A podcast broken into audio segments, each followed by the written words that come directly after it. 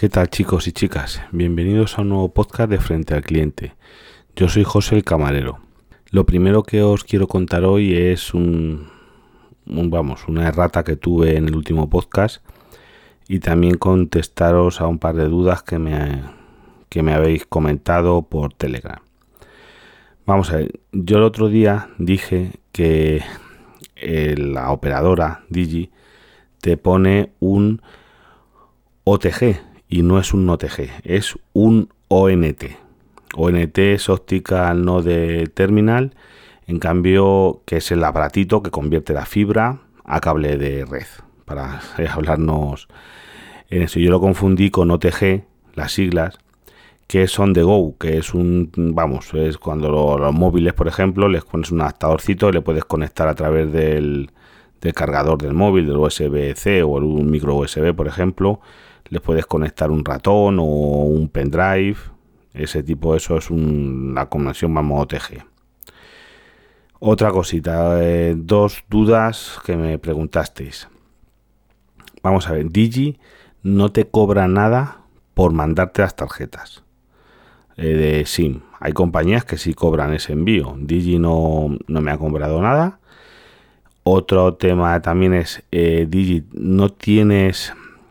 si tienes una permanencia, que yo creo que no lo dije, en la fibra de 3 meses por la instalación.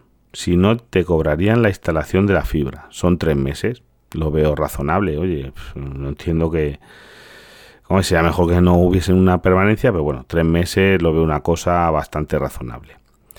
Y otra cosa que os voy a contar de Digi, que lo he activado hace poco, que me parece también una cosa muy buena, es que te permiten las líneas tener un límite de consumo, que yo, por ejemplo, lo he fijado en 0 euros para mi hija, por ejemplo. Entonces, si por casualidad, porque los niños les puede pasar, se meten algo, le hacen una llamada o quiere llamar a un número de tarificación especial, pues no va a poder, porque el límite de consumo es 0 euros. Por lo menos en teoría. La verdad es que tendría que probar a llamar a un número de estos para probar, pero no lo voy a probar. O sí, a ver si un día cojo su móvil y lo pruebo. Que es para evitar sustos luego en la facturación, lo cual es una cosa muy interesante. Pues ya a continuación os pongo la charla que he tenido con Droni. Os presento a Droni, que ha grabado conmigo en otras ocasiones y en esta le traigo como invitado aquí al podcast para hablar un poquito del tema de la falta de personal en la hostelería que se ve últimamente en los medios de comunicación. Lo veréis en varios sitios, a lo mejor lo habéis visto o no, pero que es un problema que hay y vamos a analizar un poquito los temas. ¿Qué tal, Droni? ¿Qué tal, José? Muy buenas, un placer grabar contigo, estar aquí en tu podcast, un podcast amigo. Igualmente, oye, es un placer volver a grabar contigo como en otras ocasiones y muy a gusto entre amigos. Pues como decía Droni, ¿tú cómo ves el tema del personal en la hostelería? Que tú que trabajas bastante en la hostelería, no es tu profesión principal, pero trabajas casi todos los fines de semana en extras, y aparte te encargas de coordinar a gente para extras y demás. ¿Cómo ves tú la situación ahora mismo? Primero vamos a hacer un poquito así en general, a ver cómo lo ves. Pues mira, José, la situación está bastante crítica. ¿Por qué? Porque hay mucha falta de personal. Más bien ha habido, es cierto que todavía sigue habiendo eventos de tema de bodas, comuniones, bautizos. Yo este fin de semana he estado dando 2 bautizos, pero hay una falta de personal muy importante. Yo te puedo decir que a mí me llama gente pidiéndome camareros, ¿vale? Y este mismo fin de semana he tenido que decir a 2 casas que no había trabajado nunca con ellos, que no le podía mandar camareros, ¿vale? Yo no cobro nada por ningún camarero que mando. Estamos ahí en diferentes grupetes de WhatsApp y entre todos nos damos trabajo. Es cierto que al final, ya sabes que la gente un poco casi que controla un poquito más. Es que no son las nuevas tecnologías. Vamos a decir que controla un poco más el tema de anuncios, del teléfono móvil, tal... Pues al final somos un poco los que más gestionamos el coordinar un poco de mandar a camareros a un sitio, a otro, etcétera, etcétera. Y te aseguro que todos los fines de semana se me queda algún restaurante que no puedo servir O sea, porque no hay camareros y yo a lo mejor trabajo con 100, 150 camareros. Es cierto que hay otros grupos por ahí en los que yo no estoy, porque yo estoy en muchos, pero no puedo abarcar en todos. Y al final, pues si no sale el trabajo de uno, sale de otros, pero todos los fines de semana falta personal. Y aquí uno de los problemas, que yo ya sabes que te lo he dicho algunas veces, son varios. Uno es que hay gente que no quiere trabajar, que está mejor. No, eso por supuesto. En eso te voy a... Mira, te corto un momentito y es... Vamos a ver, pero yo te lo voy a matizar. Hay gente que no quiere trabajar porque yo por lo menos, que es lo mío, no es tanto de extras, es de trabajo fijo y demás, o sea, de trabajar todos los días. Es que yo lo que veo que el problema es que las condiciones, la gente se ha dado cuenta de que las condiciones no le compensan. Yo creo que por eso la gente no quiere trabajar. Sí, pero ya ahí, José, nos meteríamos en dentro del por qué no hay, o sea, por qué está habiendo falta de personal en la hostelería, dentro de los diferentes puntos, nos meteríamos ya en un subpunto dentro de la gente no quiere trabajar. Y si nos metemos ya ahí, sí. El por qué no quieren trabajar, uno, pues porque no le compensa y están cobrando la paga de Pedrito y no le sale rentable. Sí. Segundo punto, porque están en ERTE, porque, por ejemplo, yo tengo otro trabajo y yo no vivo de la hostelería, como tú bien sabes, no como es tu caso, sí, que sí que vives de la hostelería. Pues hay gente como en mi caso que está en ERTE y ponerse a trabajar en hostelería un fin de semana, sacarle del ERTE, al final no le merece la pena. ¿Por qué? Porque el sueldo, los honorarios que va a cobrar al final por ese servicio van a ser mínimos. Pero es que date cuenta que aunque sean mínimos vas a salir del ERTE, te quitas el día del paro y para mí es que no quieres trabajar tampoco, ya está. Luego, otro punto más dentro de la gente que no quiere trabajar es gente que no quiere trabajar porque son sitios dentro de la hostelería que son un poquito más duros, ¿vale? Por ejemplo... Sí, claro, eso es igual, yo te lo puedo asegurar. Yo, por ejemplo, nosotros hemos tenido ahora en estas últimas semanas a dos chicos jóvenes. Uno venía de, vamos a llamar, de familia. Su padre ha trabajado con nosotros de extra mucho tiempo. Y dice, oye, bueno, mi hijo no sé qué. Fue un par de días y dijo, mira, esto es demasiado duro. Porque nosotros trabajamos en un sitio que es como una boda. Es una boda 24 horas. O sea, la cantidad de trabajo no es un típico bar de decir, bueno, estos son aquí 4 cañas, 4 cafés... 4 ratos de trabajo y luego tienes ratos de descanso. Por donde trabajo yo, el trabajo siempre. Ahora mismo, desde que se han quitado las restricciones, el trabajo nosotros, por suerte, tenemos el mismo trabajo que podíamos tener en el 2019. Aquí por lo menos se ha recuperado. Yo no sé por ahí, pero aquí se ha recuperado la carga de trabajo. Ya últimamente, vamos, la carga de trabajo aquí es la misma. ¿Qué tal por ahí, por tu ciudad? Aquí, efectivamente, la carga de trabajo se está recuperando poco a poco, pero se está recuperando. Yo me alegro de ello. Se está recuperando mucho en el ocio nocturno. Yo no me voy a meter ahora. Esto no es un podcast a hablar de si se cumplen normas y tal. No vamos a entrar en eso. O sea, eso no vamos a dejar al lado. Yo me alegro de que se está otra vez impulsando y recuperando la hostelería, el ocio nocturno y yo quiero que siga así, ¿vale? Pero vamos a seguir con a lo que veíamos, el tema de por qué la falta de personal. Ahí sí que tengo que matizar que cuando has dicho que el restaurante donde tú trabajas, que es como una boda continua, yo diría que más. O sea, una boda tienes... A ver, una boda es, José, es sota, caballo y rey, tienes tu momento separado. Sí. Pero estar en un restaurante como el tuyo es caña. David, tú medias naranja, tú medias golosina... En el podcast Tenemos Hambre, aquí me voy a meter una cuñita de Droni, que es un gran podcast, seguirle. Pues vino una vez a verme, allí a saludarme, porque pasaba por allí, y no pudo entrar. O sea, que había tanta gente que se tuvo que ir, porque dije, es que es imposible, no podía entrar. O sea, había tanta gente que otra vez... Nosotros otra vez hemos llegado al momento de que hay gente, que yo no lo puedo entender, que se espera 1 hora y media en una fila, de pie, ahí en una cola, para entrar a comer. José, y ahí está, yo no sé. Pero vamos a ver, que las ferias y fiestas de aquí, la gente esperaba 2 horas y media para entrar a las ferias. De cola, 2 horas y media.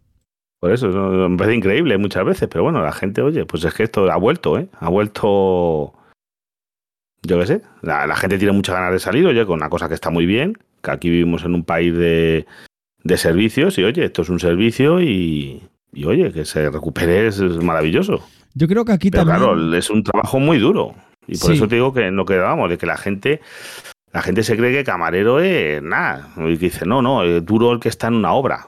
Bueno, una obra es muy duro, te lo puedo asegurar. O el campo. He trabajado en el campo, recogiendo aceitunas, recogiendo uva. O sea, son trabajos físicos muy duros.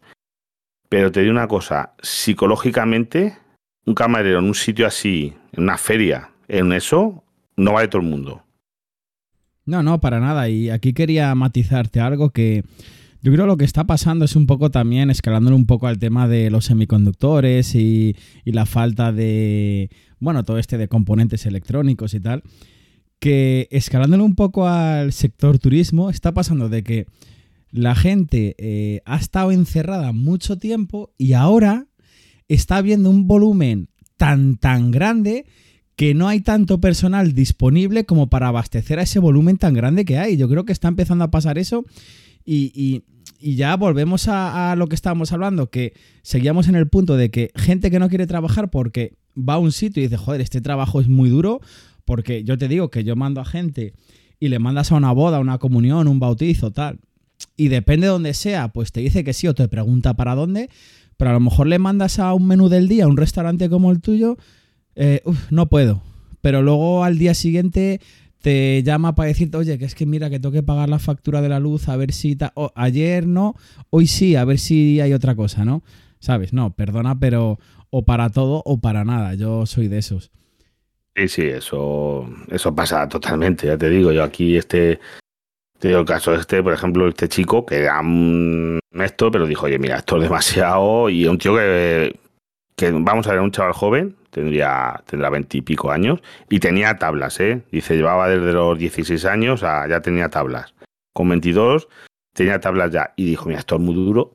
Y oye, mira, pues me voy a buscar una cosa. No, gracias a Dios, no me hace falta. A lo mejor vivía con la madre, dice, no me hace falta. Y prefiero una cosa más tranquila. A lo mejor ganaré menos dinero, pero, chico, prefiero algo más tranquilo. Así de claro, es que esto es muy duro. Y te digo otra cosa, mira, otro sector en el que falta gente... es en el... yo que trabajo mucho con camioneros, los he de comer y los conozco, hay muchos que tengo mucha amistad de hace años, y es que no hay camioneros, ¿eh? Ahora mismo en el tema camionero, igual que ha pasado en Inglaterra, que es que ha habido falta de desabastecimiento por falta de camioneros y es por el tema del Brexit, pero bueno, es porque los camioneros los estaban supliendo, la falta de camioneros ingleses la estaba supliendo extranjeros, o sea, a lo mejor españoles, no tanto, pero a lo mejor... de búlgaros, rumanos, gente que se iba a trabajar allí por y ahora ya no pueden trabajar allí por el tema del Brexit. Y aquí en España igual, aquí en España ahora hay muchos camioneros extranjeros que han venido porque aquí los pagaban un poco más, pero es que va a haber un momento en el que ni con esos, porque son trabajos muy duros. Ser camionero de transporte, no te voy a decir internacional, nacional. A lo mejor es un tío que sale de su casa o un domingo por la tarde, un lunes de madrugada y no vuelve hasta el fin de semana. Se tiene que tirar toda la semana por ahí. Y eso no está pagado. Sí, igual sí. que un camarero. Yo, por ejemplo, he tenido compañeros, mira, uno que se lo hablé en un podcast, unos podcasts atrás, que se había ido a otro trabajo porque dijo, mira, calidad de vida.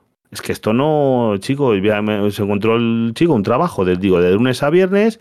Los fines de semana los paso con mis hijos y las fiestas las paso con mis hijos y voy a ganar menos dinero, pero voy a vivir mejor. Y vamos a ver, y es que es eso, ahora mismo un camarero no está pagado, por lo menos por aquí, para el trabajo que hace. Y no te estamos hablando, bueno, esto vamos a entrar en otra cosa. Tú sabes que hay mucha precariedad de gente que está trabajando a lo mejor 40 o 50 horas a la semana y los tienen asegurados 10 horas a la semana. Sí, pero ahí ya entraríamos en el punto 2 de por qué hay falta de personal en la hostelería. Claro, eso es cosas de esas, ¿sabes? Eso ya es una Esas son cosas que por eso no también la gente lo está haciendo. O sea, es por no crees que es por una cosa solo de dinero. Es porque no... Yo, en definitiva, veo que no está equilibrado el trabajo con lo que cobra la gente. Y no te digo camareros, como te puedo decir un cocinero, que no todos son cocineros estrella. Hay muchos cocineros que cobran sueldos... Es que es eso, es que a lo mejor un cocinero, pero de profesional, dices que cobro un poco más que a lo mejor si soy un trabajador de el Mercadona.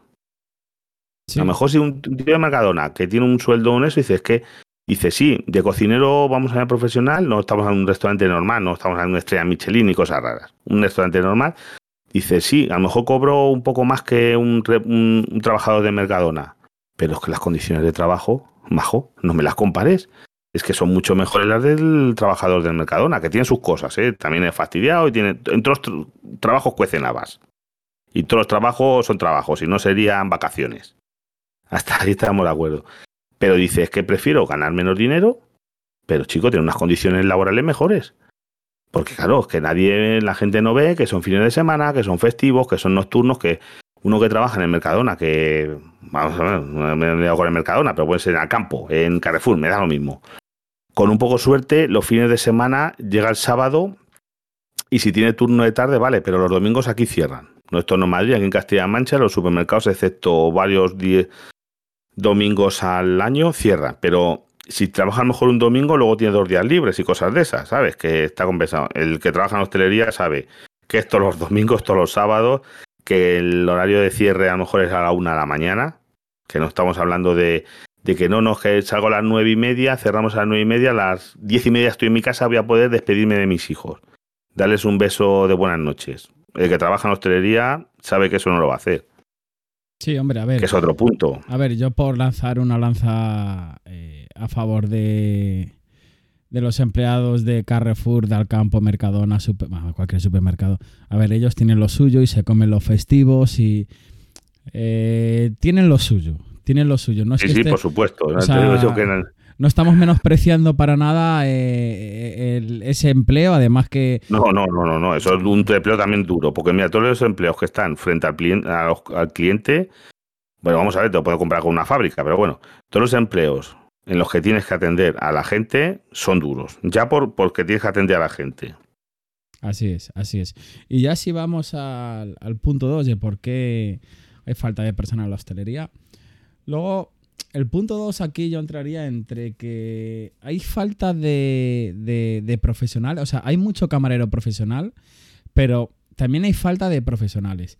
Porque, ¿qué pasa? Que cuando... Oye, yo me imagino que tu jefe en el restaurante que llama a alguien, que era un profesional, que era un tío que... Claro, dice, porque ahora mismo en un sitio así, tú imagínate que te viene alguien...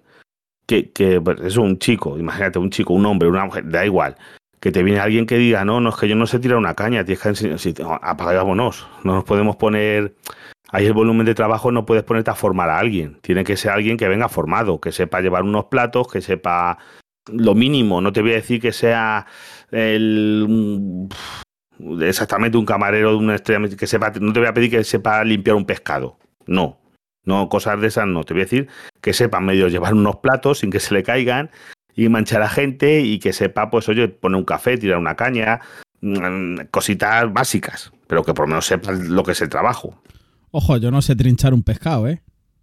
Bueno, porque tú no te ha hecho falta, pero bueno, pero vamos, a ver, tú ahora mismo en 2 días te limpian 2 pescados delante de ti, te enseñan y aprendes. Pero tú sabes llevar un plato, sabes servir una bandeja, pero tú imagínate a alguien que no lo haya hecho nunca. Sí, no. Pues oye, es complicado.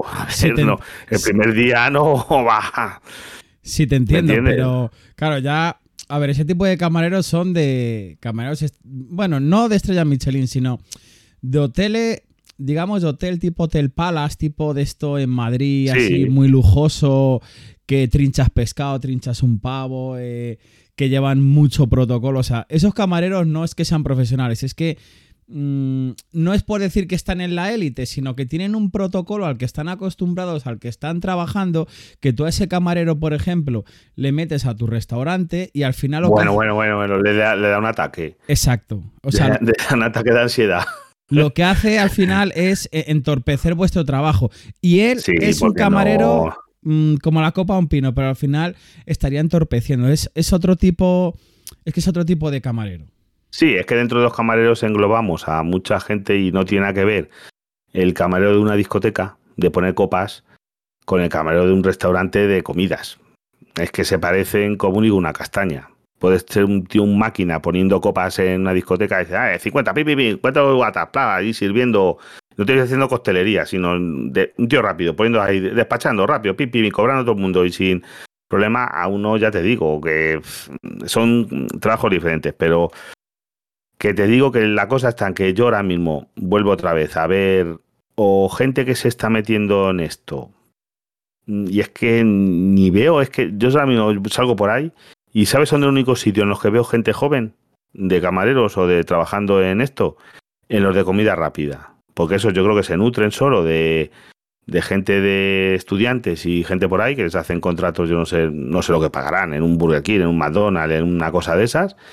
Es en los pocos sitios, en un KFC, que veo gente joven, pero en los restaurantes de... así como el mío, en otros sitios que voy yo a comer, gente joven es que no veo, ¿eh? Pero, mira, te lo digo yo. Ahí te voy a matizar. A ver, en un Burger King, en cualquier restaurante de comida rápida, al final no te hace falta prácticamente ninguna experiencia. Con cuatro, o sea, aunque no tengas ningún conocimiento de la hostelería, con cuatro cosas que te diga el encargado de sala, si eres un tío un poquito que tienes actitud y aptitud y quieres aprender, en 2 días está funcionando como el que lleva ahí 5 años, eso ya te lo digo yo. Pero al final, un camarero profesional, al final, lo que se basa es en la versatilidad. Claro. Y que te haga una barra, que te tire cafés, te tire cañas, te tire copas rápido, porque un camarero, como tú decías, de discoteca que tira copas muy rápido, le quiero ver a las 6 de la mañana poniendo cafés y tirando los cafés igual de rápidos y no tiene nada que ver. Nos ha molado. Vale. Y haciendo tostadas y al mismo tiempo estás tirando cafés, pendiente de que no se te quemen las tostadas, haciendo croissants y poniendo churros. que hay que saber que es otra cosa. Y un zumo, y a mí la tostada la quiero no sé qué, a mí el café con leche sin lactosa, a mí un descafeinado de no sé qué, y vamos, y que te están pidiendo 4 a la vez. Y tú dando salida, que eso la gente no lo ve, pero eso es complicado, ¿eh? Es así. Yo te digo que gente que he visto que, vamos, allí, a mí me ha pasado en el trabajo de compañeros de ponerse a llorar, compañeros y compañeras de que cuando el estrés es muy grande, que porque ahora nosotros otra vez vamos a tener autobuses. Los autobuses hasta hace 2 semanas no habíamos visto un autobús en los últimos 2 años, ¿eh? No sabíamos ni de qué color era, ni eso cómo se comía, y hemos vuelto a tener otra vez autobuses. Esto que, por ejemplo, tú estás allí, tienes una carga de trabajo, ya que hay gente, y de repente te aparecen 50 personas en la puerta, todos en fila. Vamos, que queremos aquí bocadillos, queremos no sé qué, queremos no sé cuánto, vamos al baño, queremos cafés, queremos de esto, queremos desayunar, y eso no te avisan, esto va así, que pasan por la puerta y vamos, un autobús. Entonces, eso es complicado, ¿eh? Sí, eso es complicado.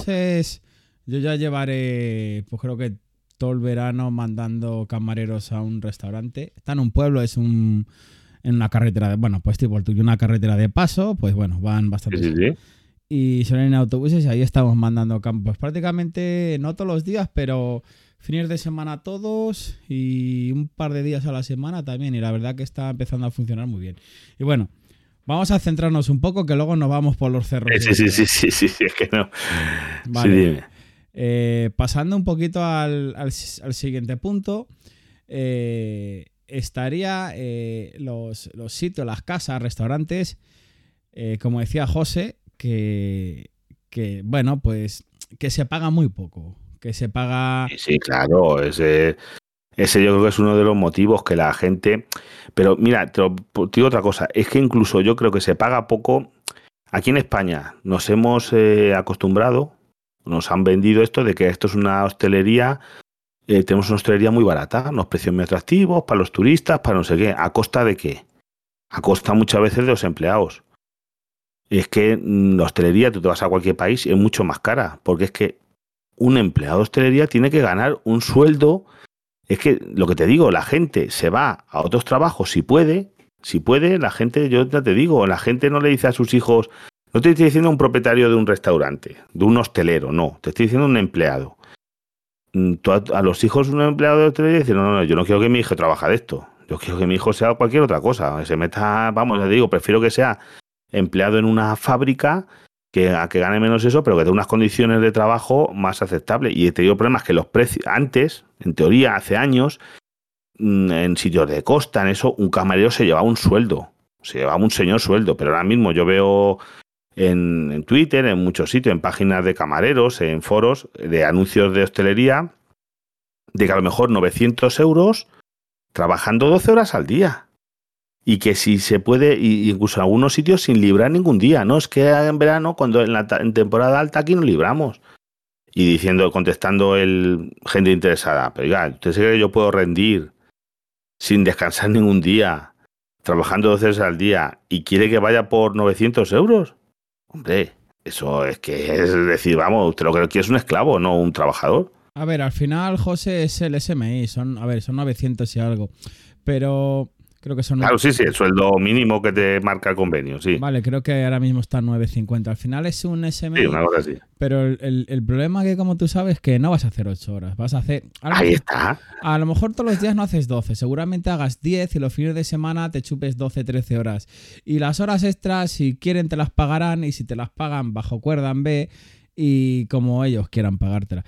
Entonces, para mí, una de las principales causas, yo diría que el 30-35% de que a nivel nacional falte empleados en la hostelería es los sueldos excesivamente bajos a costa de hacer demasiadas horas. Que no es decir, mira, estás 8 horas, entras a las 6 de la mañana, sales a las 2 y vas a cobrar 950 euros. Seguramente, no estaría mal. Seguramente que más de uno diría, ah, vale, o sea... Yo cojo, ficho a las 6 y a las 2 sin punto vuelvo a fichar. Esté el restaurante lleno o vacío. ¿Por qué? Porque a las 2 va a entrar un compañero a suplirme.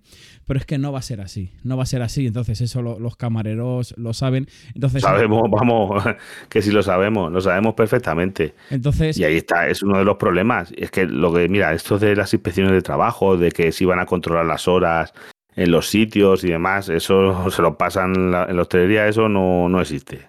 Hacerme caso. Eso está todo trucado y el tema es ese, que la gente... Y después te digo más, no solo el tema de dinero, que hay una cantidad grandísima de gente. Yo por suerte soy un afortunado, me considero afortunado dentro de la hostelería, porque donde yo trabajo todo el mundo está asegurado sus horas, lo máximo, o sea, 40 horas semanales, que todo el mundo ahí trabaja. Bueno, hay un par de personas que están a media jornada, pero porque son de verdad de media jornada. Pero el resto todo el mundo está asegurado a sus horas. Pero es que conozco un montón de gente, camareros que llevan toda la vida, llevan a lo mejor 30 años en la profesión, que se dice pronto, y llevan cotizados 5 años. Porque han estado siempre que si me aseguran 2 horas, o sea, a lo mejor a la semana trabajan 380 horas y les aseguran 10 horas, 2 horas al día. Pues si hay una inspección, son esas 2 horas cuando está trabajando. Es que eso tenía que estar realmente mirado y vigilado, porque están defraudando no solo al que le están pagando eso. Y diréis, ¿por qué aceptan esto? Pues la gente también ha dejado de aceptarlo. Están defraudando a todos, están defraudando a la Seguridad Social, están defraudando a Hacienda, están defraudando a otros sitios.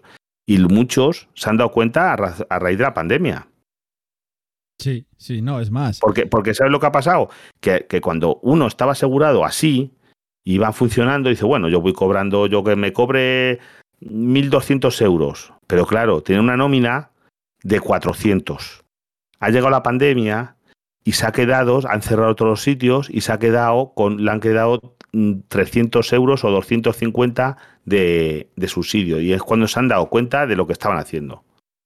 Sí, sí, sí, sí. No, es así, es así. A ver, estamos hablando de trabajos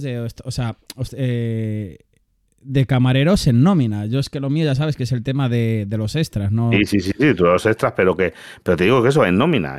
Gente que se iba mucho a la costa, mucho así, y los tenían todos así, con nóminas fraudulentas de cobrar 2 duros. Y claro, el problema es ese, que tú luego estás cotizando a la Seguridad Social. Y lo hemos permitido. El problema es que lo hemos permitido los propios trabajadores, también porque había mucho intrusismo. Y no digo, mira, vamos a abrir un melón un poco así, Perdona que te corte. Vas a abrir una rodajita de melón. Sí, vale, pues una rodajita de melón. Los extranjeros, la gente de otras nacionalidades. Yo trabajo, mira, el 50% de la plantilla donde yo trabajo son extranjeros, pero es por, no por una cosa en otra, y no son el 50% de la población, sino son gente que acepta estos horarios y estas... Este trabajo, porque los españoles no lo quieren, porque falta personal, o sea, pero es que hasta los extranjeros ya tampoco quieren esos trabajos. Sí. ¿Sabes? Los propios extranjeros ya tampoco quieren, prefieren otros trabajos. Que no son tontos, o sea, extranjeros, pero no tontos. Tontos no son, son igual de listos que nosotros o más, ¿sabes? Sí, sí, por supuesto, eso por supuesto. Y es que luego... A ver. ¿Qué pasa? Enlazaríamos un poco al siguiente punto de que sí es cierto... que sí que hay restaurantes, hoteles que pagan bien. Es más, yo a los chicos que mando, o chicas, cuando a mí me llama el restaurante tal, yo pido por encima de la media, bastante por encima, pero la gente profesional, como decíamos al principio, versátil, que le puedes meter en una terraza, en un comedor, en una boda, en la carta, en todo, al final se va, pues, ¿dónde va la gente? ¿Dónde va el dinero? Y se van a los sitios al mejor postor. Y es normal, es normal. Hombre, claro que es normal. Si tú encuentras un sitio con unas condiciones mejores o iguales y que te paguen más, pues oye, yo soy el primero que, oye, yo llevo mucho tiempo donde estoy, pero mira, mañana me aparece una cosa, yo que sé, aquí al lado de mi casa, que me igualen el sueldo, pues oye, pues yo tengo bastantes kilómetros hasta el trabajo y ahora mismo con el precio que está el gasoil, que se ha puesto... parece que te está echando oro líquido cuando descuelgas el surtidor, pues claro que me lo pensaría, así de claro, me lo tendría muy en cuenta porque digo, oye, es que es mucho dinero, o simplemente, o las condiciones mejores, la gente al final se va quedando en los sitios buenos, y los sitios, y claro, ¿por qué la gente también no paga lo que tenía que pagar? Porque nos hemos acostumbrado, te digo, que hay mucha hostelería que tendría que costar más, es que a lo mejor ir a comer, salir a comer por ahí, es que también eso es una pelea, porque hombre, a lo mejor cuesta caro y a los empleados les pagan poco porque quiere ganar mucho el hostelero, también existe ese caso, o existe el caso de que el hostelero a lo mejor no es que gane mucho, pero como quiere tener unos precios bajos, pues paga poco al personal por tener unos precios, ¿sabes? Que a lo mejor un bocadillo de calamares no tiene que costar 3 euros, tiene que costar 6. Mira, y gente se tiene que acostumbrar a eso. Te puedo poner un ejemplo. Te puedo poner un ejemplo que es totalmente diferente a lo que tú estás hablando. Es que yo conozco muchos casos. Sí. El sitio este que te digo, donde están viniendo autocares y tal, la gente que tiene, es que es de risa. Tiene allí trabajando somos majetes, ¿eh? Tiene allí trabajando a 2 marroquíes, somos majetes, muy currantes, pero no tienen ni puta idea de hostelería, ¿vale? Tiene a un cocinero que es un guarro el tío. El sitio es como Pesadilla en la Cocina, pero bueno, no, ni voy a decir el sitio, ni os voy a contar más. Es como cualquier sitio de Pesadilla en la Cocina, ¿vale? Pues cuando a mí me pide camareros, claro, a mí me aceptan las condiciones, porque yo le llamo un camarero que lo que hace un chico, una chica que yo le mando, a lo mejor lo hacen 2 o 3 de los que ella contrata, que les paga 4 pesetas. Claro, a ver, eso... ¿Qué pasa? Que el servicio, cuando van los chicos que yo mando, el servicio es muy bueno, pero la comida muy mala. Entonces eso a la gente le choca porque, oye, tú si vas a un sitio... Normalmente cuando la comida es mala, el servicio no es que sea malo, porque el chico puede ser muy educado, muy tal, pero si entiendes un poco le ves, le dices, oye, este no sabe llevar muy allá la bandeja, oye, esta caña como está de tirada, tal. Sabes que va acorde de que meten a gente un poquito así. Entre las cosas, en teoría, suelen ir acorde, normalmente. Hay casos que no, pero normalmente lo que dices tú, según es el perro, es el collar. Antes no le suelen poner un collar de diamantes a un perro callejero, pues así es la cosa. Que sí, que tú viendo el pelaje de los que trabajan, ya te puedes hacer hasta... Y la comida igual, ¿no? Antes no, el sitio no tiene la gente un personal estupendo y luego te dan de comer croquetas congeladas. Sí, que a ver, que es lo que digo, que ojo, que el camarero te va a atender de la manera más educada, te va a atentar... Pero luego en la parte técnica del camarero, tú eso, si entiendes un poquito, lo notas bastante. Fíjate. Y luego, pasando a uno de los... No sé, ya hemos dicho tantos puntos del tema de por qué falta personal en la hostelería. Hemos dicho ahora este último, el tema de que hay sitios que sí que pagan, pero claro, es eso, que es que los profesionales al final... a mí, lo que te estoy diciendo, mira, estos últimos fines de semana me llaman de sitios y es que me da igual el dinero que pedirles, es que casi me dicen, te di un talón en blanco, pídeme lo que quieras, pero es que necesito... Sí, porque, claro, porque si no, no pueden dar el servicio. Tú imagínate, tienes una boda contratada con 200 comensales y que tengas 4 camareros, dices, esto no puede ser, necesito gente y la necesito sí o sí, pagándoles... Lo que te pidan, si realmente un profesional en un momento así, de un día para otro, puedes pedir lo que quieras. Y si no, busca otra vida. Sí, sí, yo... La verdad que hay veces que me... Bueno, yo es que alucino. ¿Qué pasa? Que hay veces... Yo es que me río ya muchas veces y me río cuando me llama la persona porque me llaman a lo mejor un viernes por la tarde a las 8 o 9 de la tarde... para ir al día siguiente a la 1 a una boda, a lo mejor me pide 3 camareros, todo desesperado, por favor, no sé qué. Y digo, pues... Claro, es que me da igual, es que hay veces que le digo, aunque me des 500 euros por camarero, es que no le tengo, es que no lo hay. Es que no lo hay, porque a ver, ha sido un día para otro, fíjate. Nosotros allí en el trabajo igual, cuando es una cosa... inesperada, ¿sabes? Un tipo, una baja, alguien que se ha accidentado, que sea, yo qué sé, una baja repentina, es que todo eso es muy complicado de cubrir, porque de un día para otro la gente pues tiene sus planes. Pero... Y te digo, yo conozco a muchos extras igual, que tienen una agenda y tienen ya comprometidos a lo mejor 2 semanas, las próximas 2 semanas, pues oye, tienen un sitio, mira, voy a ir el viernes a tal sitio, el sábado a tal otro sitio, el domingo no sé qué, claro, de un día para otro no pueden, que cuesta mucho. Sí, no, gente profesional. Yo cierro con 2 o 3 semanas de antelación y a veces un mes. Y claro. A mí me da la sensación de estos sitios cuando me llaman de que... Porque hay otros que me dicen, es que me ha fallado es que... No, te ha fallado no, es que seguramente tú a ese que no sé de dónde le has sacado, le has ofrecido X y por otro lado le han dicho, oye... que aquí se cobra X más Z más gasolina. Y ha dicho, uy, pues que me voy contigo.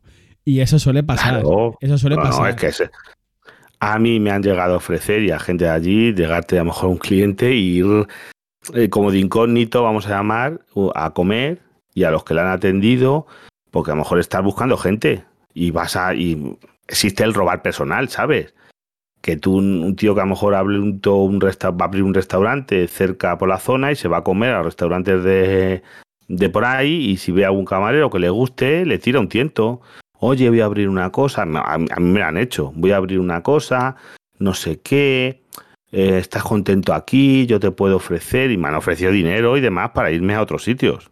Me ha pasado. O sea, de verte trabajar, cómo atiendes a la gente y decir, oye, mira... Y dejarte una tarjeta, tú no sé qué, ¿sabes? No diciendo al jefe, oye, que yo soy como un reclutado, como un ojeador de fútbol, una cosa por el estilo, ¿me entiendes?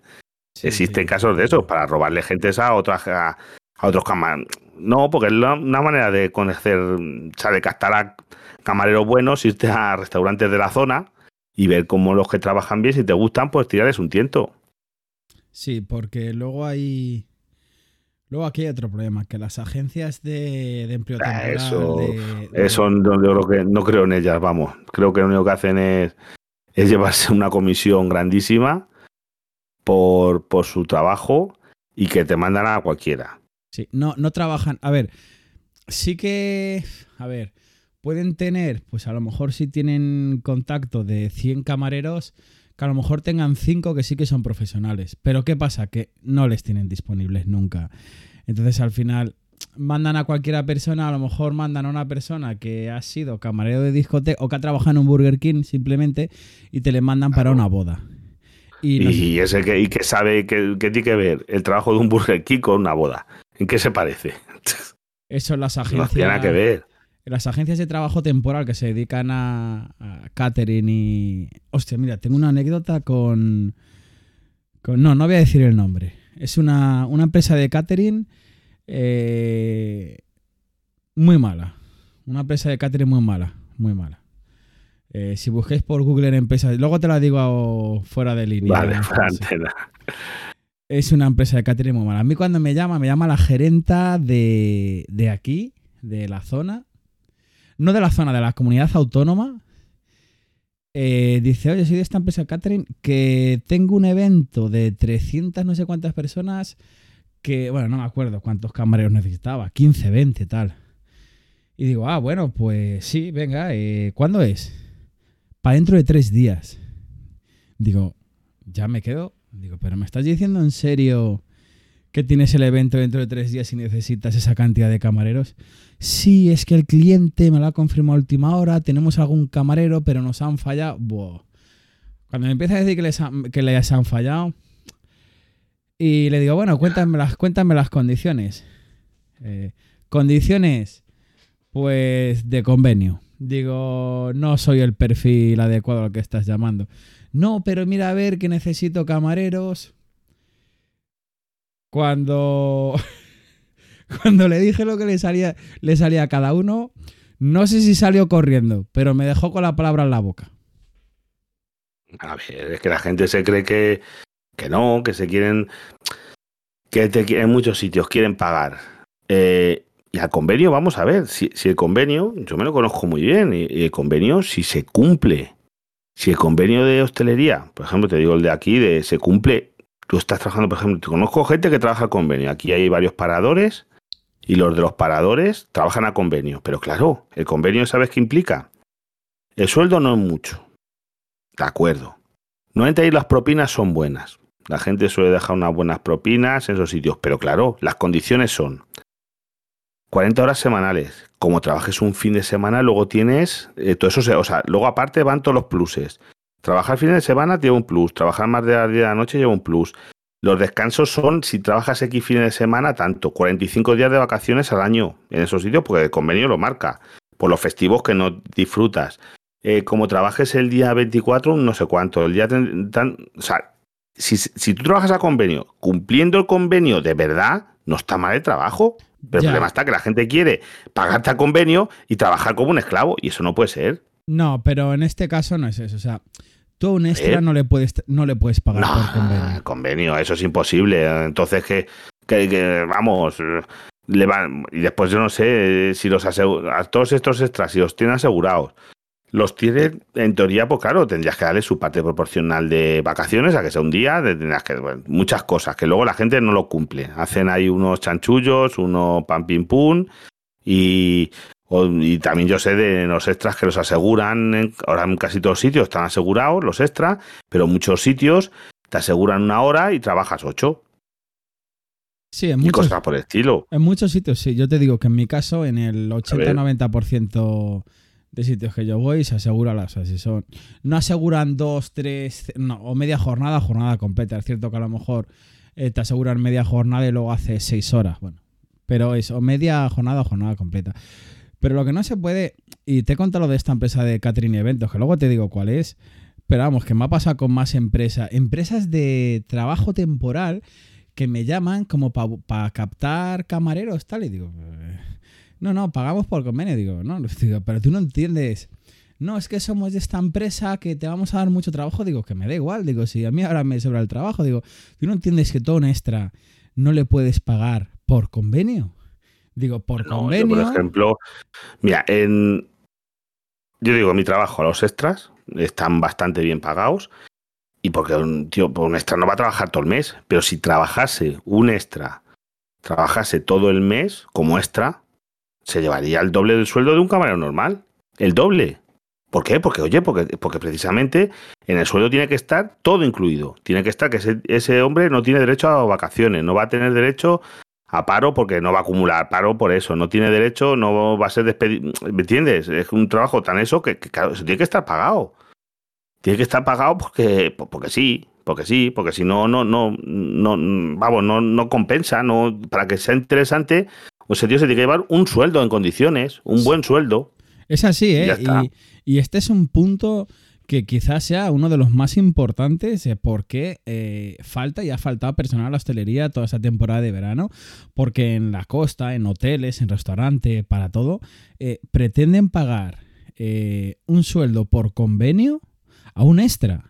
Que habrá gente que diga, ¿claro? Ya, pero ¿está por convenio? Sí, está por convenio, sí, estoy de acuerdo. Pero un extra que no vive de eso, no le puedes pagar eso.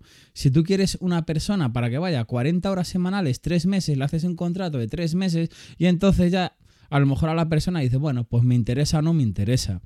Claro. Pero no puedes contratar a una persona para un evento y pagarle por convenio. Y os aseguro que la mayor falta de personal ha sido por eso y seguirá siéndolo. Y seguirá siendo. Pues claro que sí, pero que te digo que es el mismo caso, y porque es muy duro que oye, que los sábados, que los eventos, es que no suelen ser los lunes a las 9 de la mañana.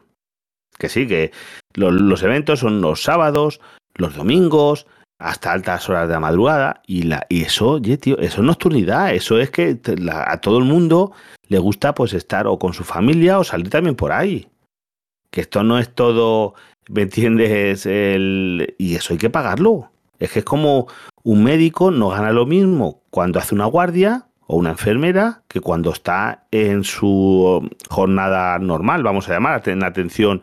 Por ejemplo, yo tengo un caso de atención primaria. Un médico está atendiendo de lunes a viernes por las mañanas o por las tardes, depende con el turno que tenga, y cobra un sueldo. Cuando a ti que hace una guardia, que tiene que estar de noche, que tiene eso, tiene otro sueldo mucho más alto por esa guardia. Las guardias se las pagan aparte.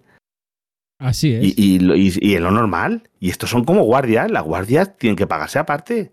Esto no es el trabajo normal. Así es, claro. Y te vuelvo al caso de los camioneros. Mira, un camión, yo sé, mira, lo que es.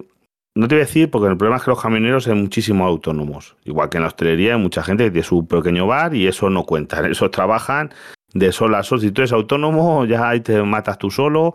Trabajas de sol a sol, todas las horas que tú quieras, para pagar, y la mitad para pagar impuestos. Pero bueno. Los empleados, mira, un camionero que esté haciendo nacional, por ejemplo, lo que me cuentan a mí, oye, será verdad, será mentira, a lo mejor está ganando 2.200, 2.300 euros. Pero eso es que no es dinero para un tío, una tía, también conozco mujeres, que se van de su casa y a lo mejor se tiran toda la semana o 2 semanas sin volver a casa. Que están realmente casi trabajando 24 horas al día, porque está fuera de tu casa. Y no estás por ahí, no te puedes ir de por ahí de paseo, que normalmente cuando no estás conduciendo, las horas que te permite, te tienes que cargar el camión, descargar, porque esos son casos que me cuentan a mí, bueno, que lo podéis ver por ahí. Y luego cuando no vas a estar, a lo mejor todo el fin de semana, en un área de servicio, en medio de la carretera, que no te puedes mover, que el camión lo tienes ahí parado porque tienes que hacer los descansos, que dice la ley, y no te puedes mover de ahí, y ahí te tiras el fin de semana lejos de tu casa. No es dinero. Para mí, no es dinero. Porque yo conozco otra gente que está a lo mejor... He conocido a gente que ha trabajado, por ejemplo, en la Marina, a lo mejor trabajando en barcos de la Marina Mercante y eso, y esa gente, pues oye, normalmente en España se sacan un sueldazo y se tiran trabajando, a lo mejor se tiran fuera de su casa 2 meses, pero luego tienen 1 mes en casa. Es que tienen hasta mejores condiciones, gente que se recorre el mundo, que gente que tenía que estar aquí cerca de su casa. Es que el problema es que no está compensado, que la gente no... Y ya te digo que los problemas son los precios. Que oye, que luego no se repercuten en el trabajo de esa gente, queremos precios muy bajos y claro, eso se acosta muchas veces del personal y otras veces no, yo qué sé, eso que dejan los empresarios, pero que esto va a terminar por explotar por algún sitio. Te lo digo yo, lo sé. Yo mi honesta opinión es que con el tiempo, vamos a ver si todo va siguiendo dentro de la normalidad con el tema del COVID y tal. Con el tiempo esto... Bueno, mira, yo soy optimista. Yo te digo una cosa. Yo ya en el trabajo estamos trabajando a tope. Soy optimista. Yo los casos parece que con lo que... Las vacunaciones que a lo que se ha llegado parece que esto se... Porque si no fuera por la vacuna... Yo, mira, no es que sea... ni pro vacuna, ni antivacuna, ni nada. Yo estoy vacunado. Y conozco a mucha gente que es muy antivacunas y conozco gente que, bueno, que dice... No paranoicos, sino que dicen que no están probadas. Y es verdad que es una vacuna, es un poquito... que han hecho ser muy rápido y todas esas cosas. Pero ahora mismo, las últimas semanas... Nosotros llevamos ya, desde que han quitado las limitaciones aquí en Castilla y Mancha, llevamos como 3 semanas. en el que la gente hace lo que quiere. Yo te lo digo ya, la gente de nosotros ya pasamos del personal. Yo llevo mis cosas, la gente, la mitad, el 50% entra con mascarilla, la otra 50% entra sin ella, y nosotros ya no le decimos a nadie nada, ¿sabes? Hemos terminado por la... porque es una tontería, es perder el tiempo. Y la empresa nos ha dicho, digo, vosotros, que haga la gente lo que le salga de ahí. Y en los casos, oye, parece que no están subiendo otra vez. Parece que toquemos madera. Yo creo que esto, vamos, se ha controlado de momento. Sí, pues es a lo que iba, que si todo sigue como tiene que seguir y tal, yo creo que esto en la hostelería se normalizará, porque lo que te digo que ahora hay tanta demanda de empleados de hostelería porque ahí está subiendo mucho y al final no se abarca. Joder, yo veo aquí bajo mi barrio los bares hasta la bandera. Aquí, por ejemplo, han autorizado poner terrazas donde antes no las había, ocupando aparcamientos, que montan unos tablaos en los aparcamientos, pero en prácticamente todos los bares. O sea, yo lo veo a reventar prácticamente todos los días. A ver, no todos los sitios ni a todas las horas, pero está a reventar sitios que antes no estaban. Y pues llegará un momento que se normalizará todo. Es cierto que en el sector, sobre todo aquello estoy más, que es el tema de los eventos, el año que viene se espera trabajar mucho y más. O sea, sinceramente, el que no... Sí, porque muchas cosas. Mira, yo te voy a decir, un compañero, su hija se casaba y la ha tenido que retrasar. Se ha casado ahora este año y llevaba desde el año pasado. O sea, lo tenía programado para el año pasado. Se suspendió por el COVID porque era justo por la primavera del año pasado. Fíjate cómo estaba la cosa. Por marzo, por ahí, lo tuvo que suspender. Al final lo iba a pasar a finales de año, lo suspendió y lo ha hecho este año.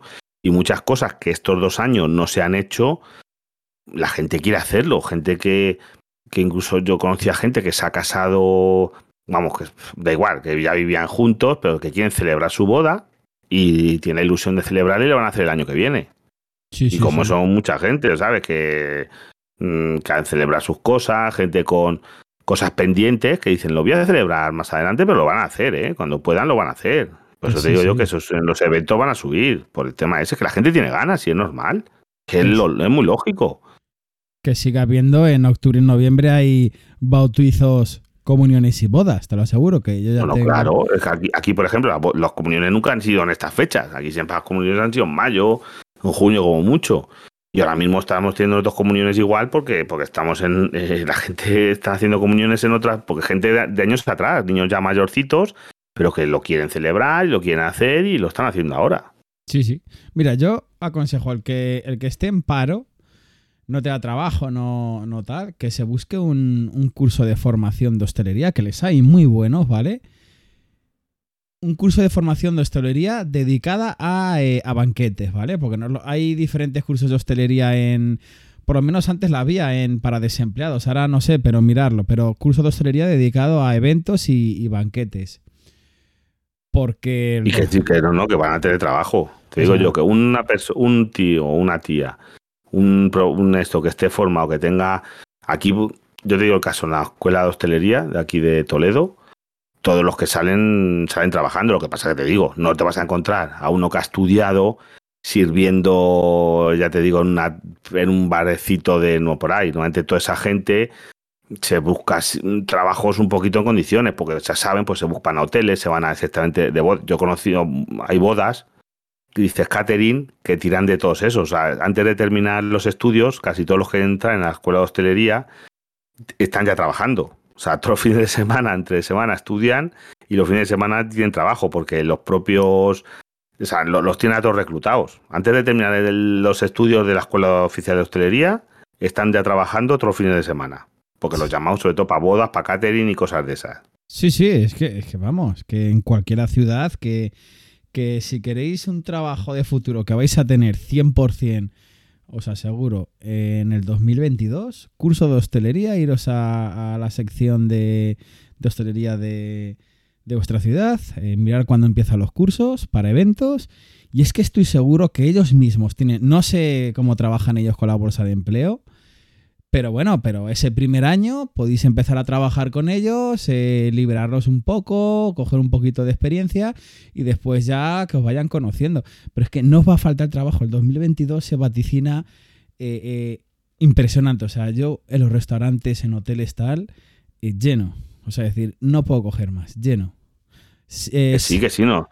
Yo te digo caso, mío, que nosotros llevamos, por ejemplo, para hoy cuando estamos grabando, que es, bueno, ya 13, pero vamos, como si fuera el 12, vamos, teníamos lleno hace una semana y pico, que estaba lleno el restaurante. Habrán llamado sin que ya no había, ya estaba completo, yo qué sé, la gente que habrá llamado. Hay días que, vamos, que el teléfono colgabas una llamada, salía otra, colgabas la centralita todo el día. Digo, bueno, ya han cansado de... Porque hay demanda, porque la gente quiere salir y es normal. La gente, todo este tiempo gastado en eso, mucha gente pues quiere salir, le apetece disfrutar y a los españoles pues nos gusta salir a comer, nos gusta relacionarnos con los amigos, con otras gentes y vamos, y yo te digo una cosa, y lo veo muy normal... Dentro de, a que sea con la época que estamos, respetando las normas un poquito y bien, con un poquito de sentido común, ¿ves? Lo que veo mal es los botellones que hacen que atacan a la policía, que es que eso nunca lo voy a entender, cosas de esas. A ver si ya las discotecas se normalizan, que aquí están ya normalizadas. Aquí ya pueden funcionar más o menos normalmente. Realmente no voy yo a esos sitios ahora mismo, porque ya no, pero vamos, que aquí están abiertas y yo no sé por qué. Sí, bueno, pues había antes. Botellones y demás ahí que luego se ponen violentos, no sé por qué los tiene que haber, cuando ya están abiertos el ocio nocturno, pero bueno, también por los precios, pero oye, los precios es que son los que son. Te voy a hacer una pregunta un poco, cambiando un poco de tema, ya sí. Vamos, yo creo que vamos a ir acabando, que ya llevamos casi una horita. Sí. Y yo luego te iba a dar mi opinión y quiero que me contestes. ¿Tú crees que se acerca... Sí. No a corto plazo, pero quizá a medio plazo, corto o medio plazo, una burbuja a la hostelería en el sector turismo? Hombre, yo no sé. Es que vamos a ver, aquí nosotros dependemos de los extranjeros. Y te digo una cosa, la burbuja puede venir mucho por el Brexit, porque claro, es que justo se ha coincidido el Brexit con la pandemia, ¿sabes? Muchos, yo no sé los problemas que van a tener ingleses y demás, porque aquí, sobre todo en los sitios de costa y en sitios por ahí, vivían mucho del extranjero, ¿sabes? Lo que es la hostelería de turismo, porque está la hostelería de nacional, de la gente nacional, vamos a ver, de un barrio de Madrid, que el que va, que tiene un restaurante, un bar, vive de los de al lado, de los vecinos. No tiene nada que ver con la hostelería del centro de Madrid o de las Ramblas de Barcelona o de eso, que viven de los turistas. El turista. La de los turistas, el turista sé que no sé está la cosa tan clara. Yo no lo veo tan claro. Yo el turista internacional, ¿tú te acuerdas, no hace mucho, cuando los guiris podían ir a la costa a veranear y tú no podías ir a la ciudad de al lado? Claro. Claro que sí. Lo importante que es el turismo internacional, ¿eh? Claro, no, hombre, y España el problema es que te digo que éramos en sitios como Alemania y por ahí lo decían el sitio para el que iban las limpiadoras. Vamos a ver, que decían como no, España es para veranear los que están limpiando las casas. O sea, mi chacha, veranea en España. Como diciendo, eso es para... Porque era muy barato, era súper barato un alemán venirse a España de veraneo, un inglés y cosas de esas. O sea, venían las que allí en su país hacían los trabajos más duros o sacrificados o cosas de esas. No te digas que venían, no, es que venían aquí los doctores. Te voy a decir una comparación. Nosotros tenemos muchos turistas, muchos extranjeros que son portugueses. Y en cambio, por ejemplo, los portugueses que nosotros teníamos, muchos, porque en Portugal te ponen en las tarjetas de crédito si eres doctor y cosas de esas, o sea, muchos doctores. Y allí doctor también, yo creo que a mucha gente, a los abogados, a gente con un estudio superior, muchos los ponen doctor. Y eran muchos doctores, ¿sabes? La gente, y aquí el problema está en que yo creo que como los precios van a subir por muchos temas, hasta la luz, no sé qué, eso va a hacer que no seamos tan competitivos con otros países. Y es que debemos de no serlo, ¿sabes? Porque el problema está en que es eso, mucho de esto yo lo achaco a esto, igual que lo de los camioneros, igual que muchas cosas. Tenemos que las cosas que pedir por Amazon un chicle y que nos lo traigan a casa. Pero oiga, si es que el transporte de ese chicle cuesta más que el chicle. Hay cosas que no pueden ser. Y igual aquí te digo, es que muchas veces un menú en un restaurante medio normal no puede costar 9, 8 euros. Porque es que no salen las cuentas. Porque si te tiene que servir un camarón. No estamos hablando del comedor de una fábrica en la que a lo mejor tienen a dos personas, un comedor grande, tienen a dos personas y tú tienes que ir con tu bandeja, llevártelo tú. Estamos hablando de un restaurante. No puede costar eso. Obviamente. Y pues yo creo que sí que hay una burbuja y puede explotar. 7 euros cobra el menú a donde estoy mandando yo, el que te he contado antes, la anécdota de... Eso no puede ser. No puede ser, porque mira, a donde yo trabajo nos llaman agencias de viajes y nosotros decimos, no, oiga, no. Mire, yo para empezar no damos menús a autobuses ni nada por el estilo, porque digo, oiga, mire, yo tengo lleno los comedores que tengo, los tengo llenos de gente, entonces a todos los días no me voy a meter en cerrar. Vamos, yo le he dicho a uno, digo, mire, ¿qué quiere usted? No, es que queremos, que yo te digo, yo te cierro un comedor, o sea, te reservo un eso, 40 a 50 euros menú. ¿Cómo? Sí, le vamos a dar de comer estupendamente. Pero digo, yo no te paro una mesa porque tú quieres pagar. Tú quieres un servicio de 20 o 30 euros y pagar 10. Eso no existe. No puede ser. Quieren traer a la gente y eso, y que coma la gente por 5, por 6 euros, cosas. Eso no puede ser. Eso no existe. Y el que se mete en esos... El bar o el restaurante que se mete en esos... Es que no le van a salir las cuentas. Y antes o después va a ir muy mal. Pesadilla en la cocina, lo que te he dicho antes. Efectivamente, porque necesitas personal, porque el personal cuesta dinero, y es que ese cocinero que dices tú, el problema es que a lo mejor para que no fuera tan guarro o tan eso, necesitaría dos personas más para que le ayuden a trabajar y luego a limpiar. Porque claro, si ese tío se pega una paliza en dar, entre él y otro a lo mejor, dar 100 comidas, luego no va a limpiar. No va a limpiar porque necesita gente para limpiar, simplemente para limpiar necesita gente, y eso cuesta dinero. La limpieza y todas las cosas cuestan dinero. Y todo al final cuesta dinero. Y eso, si no lo cobras, no lo metes en la... Eso al final, claro, es lo que la burbuja, lo que dices tú. Eso es una burbuja que antes o después te va a explotar. Sí, sí. No, a ver, yo lo que me refería, y ahora ya voy a dar mi opinión del tema de la burbuja, es que ahora yo pienso que el tema que haya tanto trabajo en la hostelería, para eso... Porque hay volumen de gente que se está reactivando, la gente tiene ganas de tomarse su cerveza, tal. Pero ¿sabes qué? Muchas cervezas las está pagando Pedrito. Ah, nos ha molado. Muchas. Claro que sí. Pero muchas cervezas está pagando Pedrito.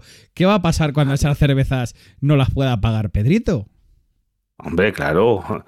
Eso es como mira como el oro, los 400 euros que le van a dar a que sea para otra cosa, para el tema de esto a los que cumplen 18 años. Pues bueno, pues muy bien, si está, eso está muy bien, pero luego te digo yo que cuando se acabe eso, cuidado. Cuidado cuando se acabe. Cuando la cerveza no la pueda pagar Pedrito, va a haber muchos camareros en el paro. Claro que sí. Y yo creo que la burbuja, yo iba más encaminado que ahí no te has metido tú en el, no. En el tema claro. De que mucho dinero que se destina a la hostelería en consumiciones lo está pagando Pedrito y no dentro de mucho va a pasar que Pedrito no va a pagar ni una cerveza y va a haber un problema. Que sí. Y va a haber un problema sí, muy gordo. Claro que sí. Claro que sí. Eso por tenerlo por descontado, pero bueno, es igual ahora mismo. Mucha gente, yo estoy viendo otra vez abrir negocios porque claro, como dices tú, la gente está empezando a ver otra vez el boom de que se llenan los sitios y esto va a ser como en el 2007-2008, que abrieron muchos negocios que al cabo de un año o menos se fueron a pique porque no es tan bonito. Ya te digo que esto es complicado, que no todo el mundo puede abrir un bar o un restaurante y que le funcione. Mira. Porque hay que saber y ya te digo, o cosas de bodas o como dices tú, yo conozco aquí, mira, aquí hay mucho de fincas, aquí muchos eventos de bodas y demás se hacen en fincas y se trabaja mucho catering por esta zona porque son fincas cigarrales que se llaman aquí en Toledo, cuando son cigarrales que se ve Toledo desde las fincas y eso, y muchos han tenido porque eso son inversiones y luego no todo es tan fácil. Sí, Está complicadete. Me estaba acordando de una pequeña tienda que ha abierto cercana a mi casa, de venta granel, ecológica, tal. Bueno, yo la verdad que creo que no sé qué estudios de mercado la han hecho. Bueno, creo que ningún estudio de mercado. Ha alquilado el local, se lo ha montado y ya está. Yo sinceramente creo que no era el momento de abrir tema de granel ecológico cuando tienen la misma calle 2 que les va mal. Entonces, ojalá aguante, pero hay que tener ojito ahora para estas fechas. Cuando abres un negocio, sí, mirar muy bien porque ojo, que hay mucha oportunidad de negocio ahora con esto de la crisis, ¿eh? O sea, con esto del COVID y ahora que se está reactivando y tal, pero no sé.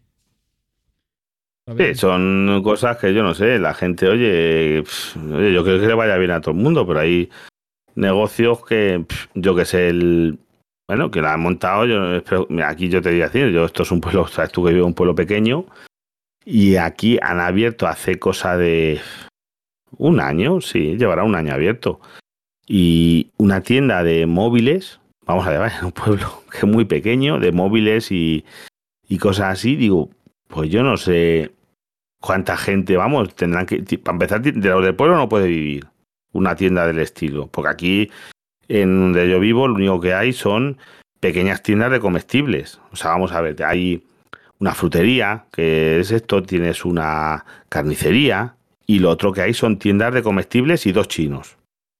Bueno, esto es un pueblo pequeño y es lo que hay. Y que el volumen de la gente que hay aquí para una tienda de móviles... Pues yo no sé, oye, ojalá, yo no lo conozco, que no he ido nunca, porque para empezar, yo sí un móvil lo compro por internet, pero lo compro en Amazon. Pero bueno, yo qué sé, ojalá le vaya bien, pero vamos, no sé yo hasta qué punto tiene futuro. Bueno, la verdad, no sé, yo... El tiempo lo dirá. Es que me ha resultado chocante lo de la que hayan abierto una tienda ecológica, tal, bueno. Bueno, yo creo que, José, lo podemos ir dejando por aquí sí. para no enrollarnos mucho. Sí, va. Pues nada, muchas gracias, Droni, por estar por aquí. Dinos, lo he dicho yo, pero dinos tú en dónde te podemos encontrar. Sí, hombre, yo te tengo que dejar la cuñita, que si no luego David me dice, no has dejado la cuña. No pongo la cigarra porque no es mi podcast, pero si no te había clavado la cigarra, pero como un capitán. Ya